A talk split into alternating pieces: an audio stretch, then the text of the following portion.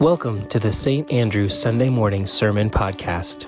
No matter who you are, where you've been, what you believe, or whether you even believe at all, you belong here. Genesis is all about the beginnings of God's people.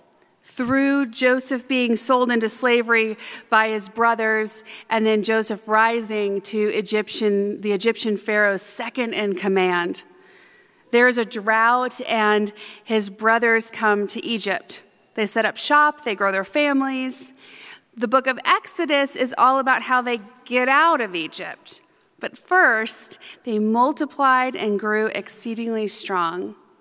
Eventually, Joseph and his brothers and that whole generation pass away. This is where we meet today's scripture. Hear the word of the Lord. King of Egypt said to the Hebrew midwives, one of whom was named Shiphrah and the other Puah, When you act as midwives to the Hebrew women and see them on the birth stool, if it is a son, kill him. But if it is a daughter, she shall live. But the midwives feared God.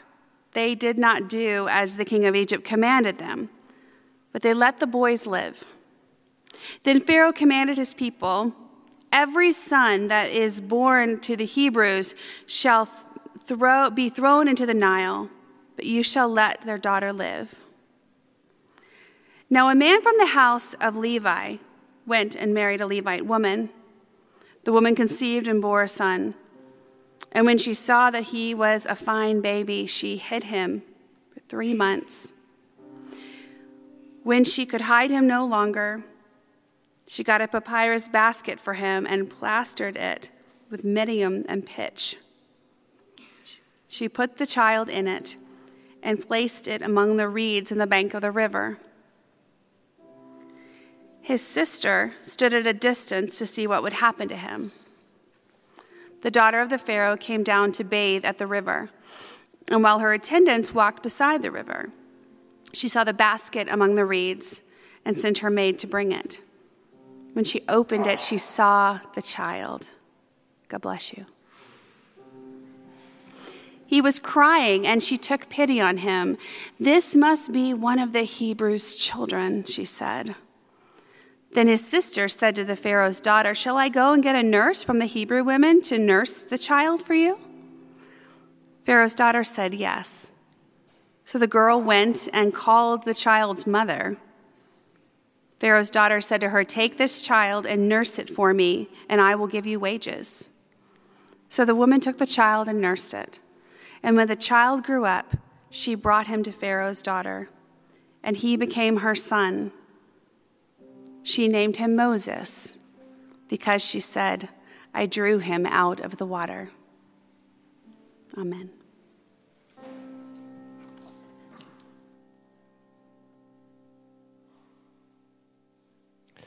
So, this is our last time singing this song together as we end the sermon series.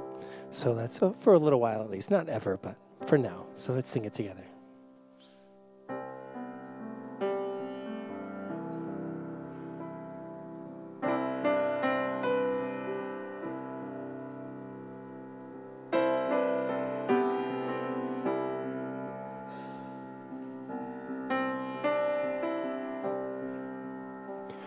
Faith just for us. Just dogma collecting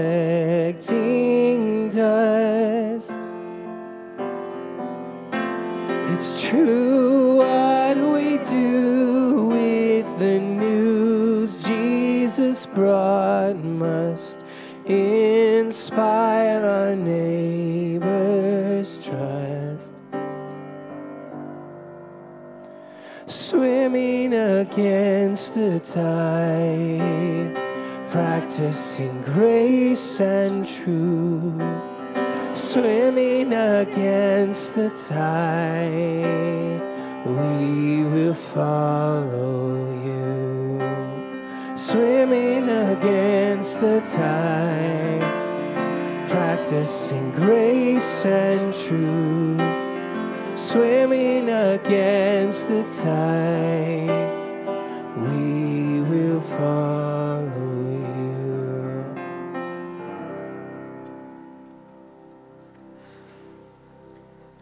I want to take just a moment to acknowledge um, the gift that Justin Bullis has given us with that song that he wrote himself specifically for this sermon series, Swimming Against the Tide. I don't know about you, but uh, throughout the week I wake up in the morning and that's the song in my head. And that's the value of beautiful music. Thank you, Justin.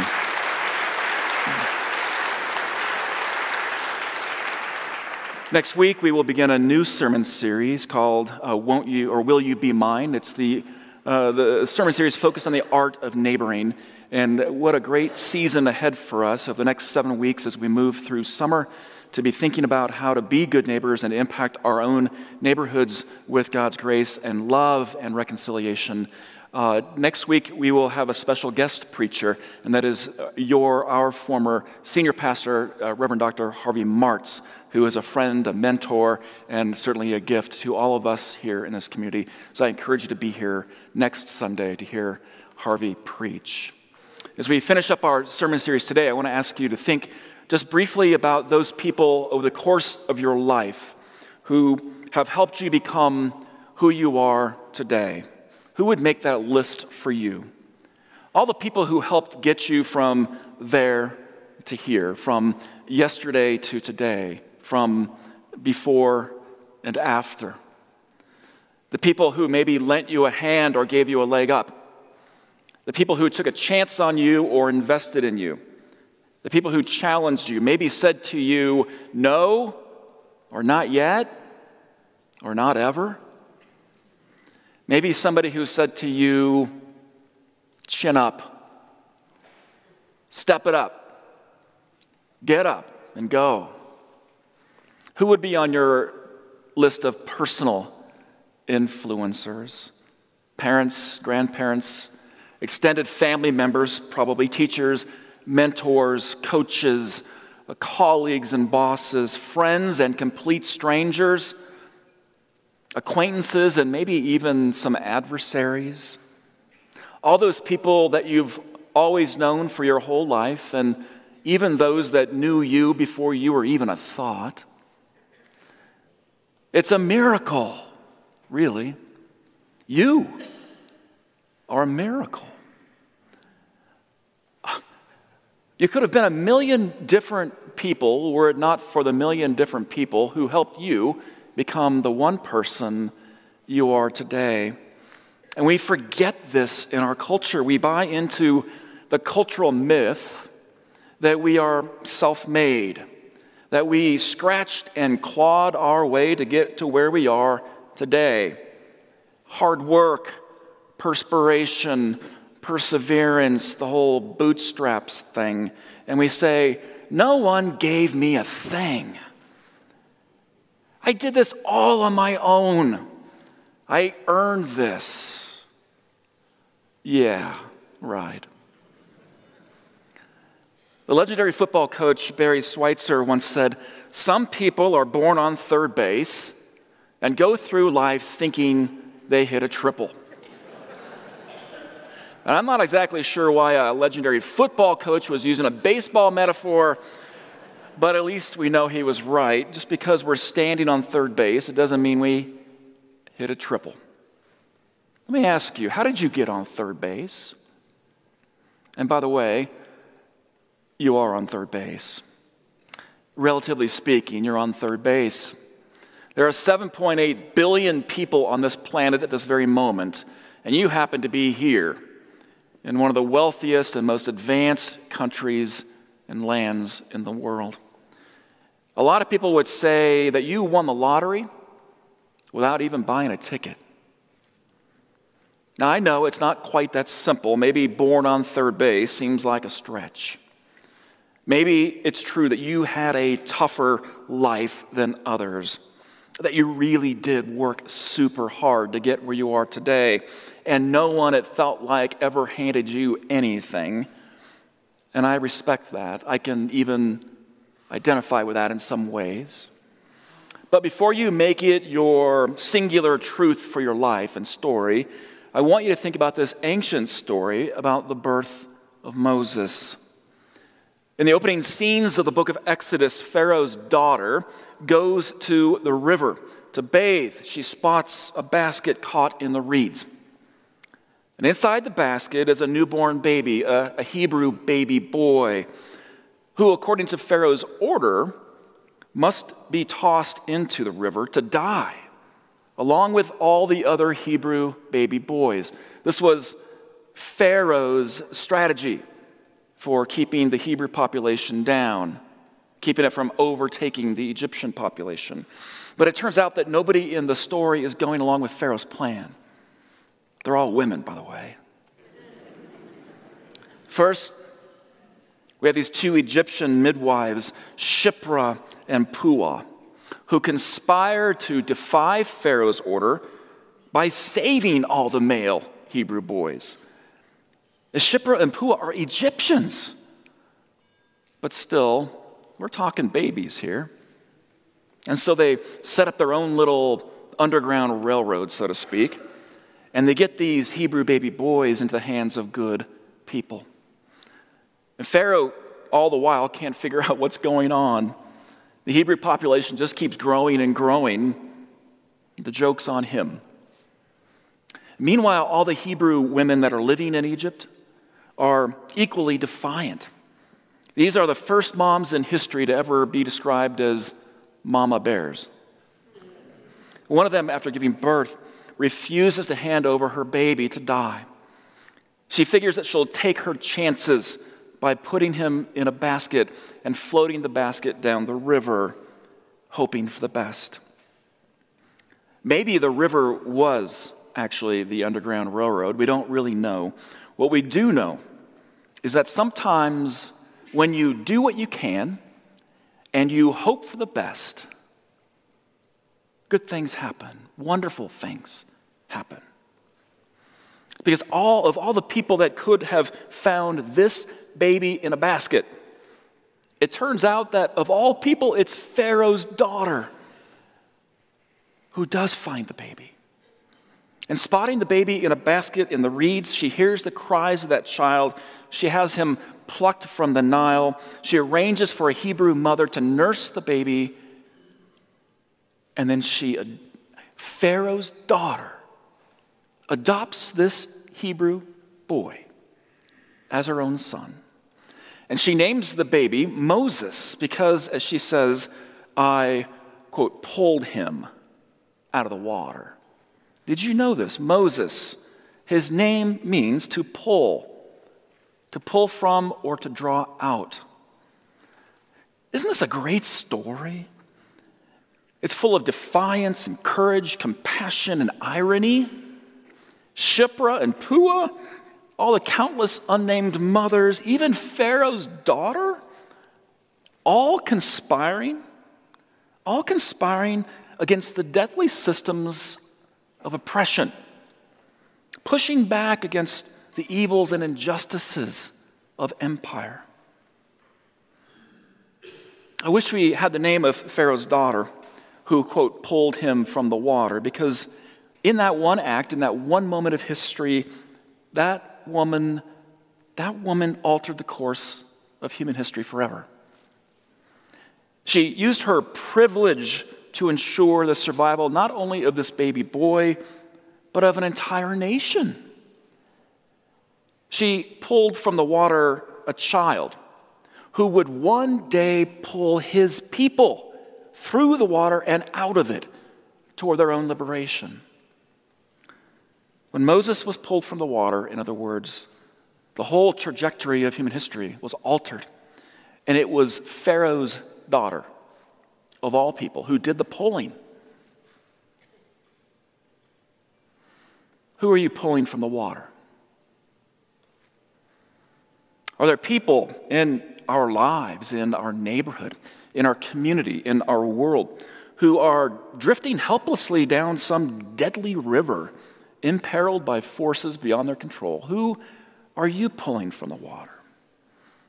Are there people crying out for help, for justice, for compassion, for a meal, for a chance, for an opportunity for you? Who are you pulling from the water? Are there people who have so much potential and possibility and promise in their lives for this world, like Moses? People who can impact the world if only for you, if only you would get off the sidelines and pull them from the water. Who are you pulling from the water? Throughout this sermon series, we've been following the work of futurist Faith Popcorn, who has described for us many of these cultural trends that impact how we live today. In the 1980s, she noticed this, this cultural trend toward what she calls save our society. That's the trend. And it's a trend that was based in the 1980s of, around this idea that we woke up finally in the 80s and we realized it's not just about us and our families and our communities, it's about the whole globe. And that suffering on one side of it impacts all of us. And so, if you remember in the 1980s, there were these great humanitarian projects that came along, like, remember Live Aid, music ventures like Feed the World. All these, all these uh, projects that, that helped raise funds for Ethiopian uh, uh, people suffering from famine. There were refugee crises around the globe. The Exxon Valdez oil spill, it woke us up to a global consciousness around environmental justice. Um, this, in other words, this global conscience was was sort of catalyzed, it birthed, um, and, it became known as she described it as save our society. Of course, for those of us who follow Christ, saving the world is not a trend, it's a way of life. It, it, it's, it's the measure of our faith, it's a core, non negotiable commitment. Love God and love your neighbor. Jesus said that, and he quoted, of course, the Shema. Do justice, love kindness, walk humbly, says the prophet Micah. Or one of my favorite passages is from Philippians. It's, it's the Apostle Paul's word to all of us. Instead of each person watching out for their own good, watch out for what is better for others. Adopt the attitude that was in Christ Jesus, who emptied himself by taking the form of a servant. Who are you pulling from the water? How are you using your own unique gifts and passions and privilege to lift someone up, to invest in their future, to play your part in the ongoing, unfolding story of God's redemption? Paul says that for Jesus, it started with understanding that he had this unique privilege that was called upon. For Jesus, that, that privilege was power. It was power expressed in equality with God. God and Jesus, says Paul, are co equals, and Jesus could have exploited that power for his own purpose. But instead of leveraging it for self gain or even self preservation, instead of clutching after it, he gave it away. He poured himself out. Jesus used his privilege to pull the world from the water. And so Paul says, do likewise. Have that same mindset. It all starts with acknowledging our privilege. Can I just say we all have it? Every one of us in this room has some degree of privilege. Some of us here today occupy great positions of power and influence in our communities, uh, in our church, in our uh, organizations where we work. Some of us have been blessed with the resources of money or time or talents or education. Some of us here have the privilege of life experience, which is invaluable. The kind of experience of going through adversity and coming out on the side with some wisdom and some insight to share. Some of you have the privilege of a deep and fierce hopefulness and faithfulness I mean, the world can throw all kinds of stuff at you and you just, you rise above it. I envy that. That's privilege. Some have the privilege of being male. And if you're male, you never, ever have to walk through this world worried about being harassed or discriminated against. That's a privilege to be a male. It's a privilege to be male and to have complete sovereignty over your own body. And you can be, you can be pro choice and know and grieve the truth of that. You can be pro life and know and affirm the truth of that. It is a privilege to have sovereignty over your body. Some of us have the privilege here of being white. And we never have to worry about the dangers of moving through this world in a black or brown body. We never have to worry about driving while black or shopping while Asian. If we are privileged with an able body, we never have to worry about how we're going to get up those stairs in our chair or how we're going to get into that bathroom in our chair. If we're straight, we never ever have to worry about holding hands in church with our partner. We never have to worry about the baker for our wedding. Do you see what I'm saying? In some sense, in some sense, some of us really are born on third base. If you disagree with that, and that's okay, just ask why it is that women make on average 81% of what men make. Why blacks earn only 70% of what whites make. Why blacks are 10 times more likely to be incarcerated than whites. Privilege is hard to see when you're standing on third base. And please know, I, I've learned this the hard way. In, in many occasions, years ago, when I was pastoring my former church in San Diego, we took a group from San Diego to Mississippi to rebuild homes after Katrina. And one afternoon, I was talking with a woman um, who owned the home that we were working on. She was a single mom um, with a four year old daughter. She had a physical disability. She was unable to work for gainful employment. She lived monthly on a government check. Her home had been swept away by the storm, like completely gone. And she was living in a FEMA trailer while volunteers built her a new home. And we were talking one afternoon during a break on the floor. Her daughter was playing with some Barbies on the floor, and it just reminded me of my own son at the time, who was also four.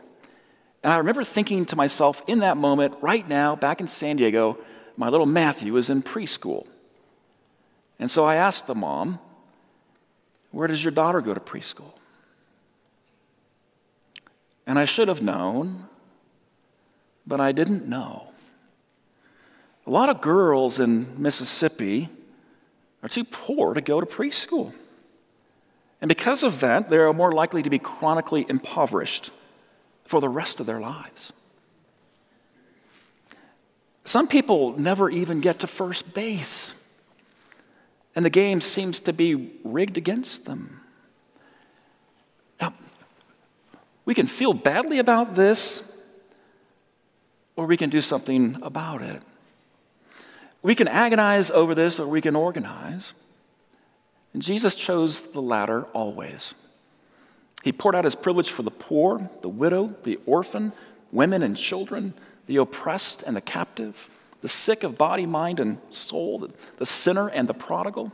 Even you, even you. Who are you pulling out of the water? It starts by acknowledging that we are remarkably, wonderfully privileged, to not feel guilty about that, but to name it and to embrace it. Like Pharaoh's daughter, we can, we can do for Moses what his Hebrew mother couldn't do for him. And if we can acknowledge our privilege, we can then leverage it in life saving ways. As Paul says, instead of each person watching out for their own good, we can, like Jesus, watch out for what is better for others, leveraging our privilege. It looks different for every one of us. For some of you, it might look like being a frontline helper, rebuilding homes after a storm, feeding our houseless neighbors downtown, it, going to Boulder and cleaning up after a horrible fire. Please know, helping is, is a form of leveraging your privilege. For some, it looks like being a healer. Some of you are healers.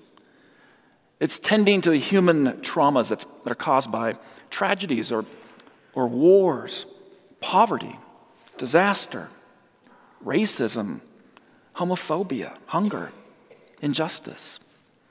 Just sitting and listening, caring and consoling, this is a form of sharing your privilege.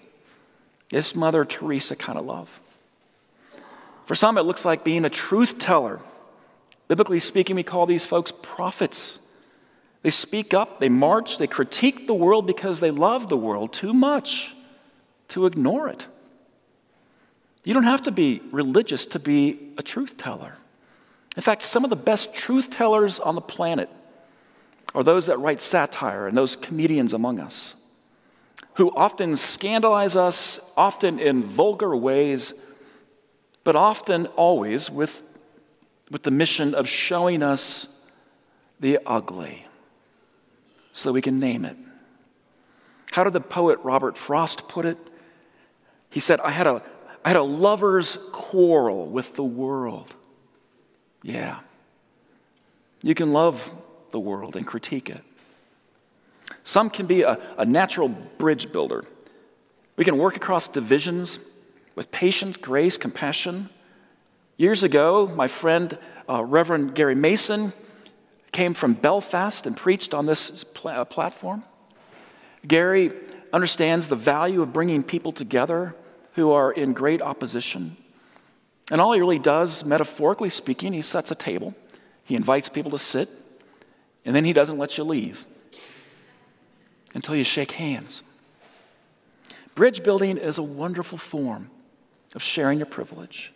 Some of you can be holy disruptors like those Egyptian midwives, Shiphrah and Puah, who defy Pharaoh's order.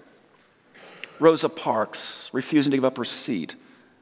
Nelson Mandela inspiring an entire movement from a little prison cell.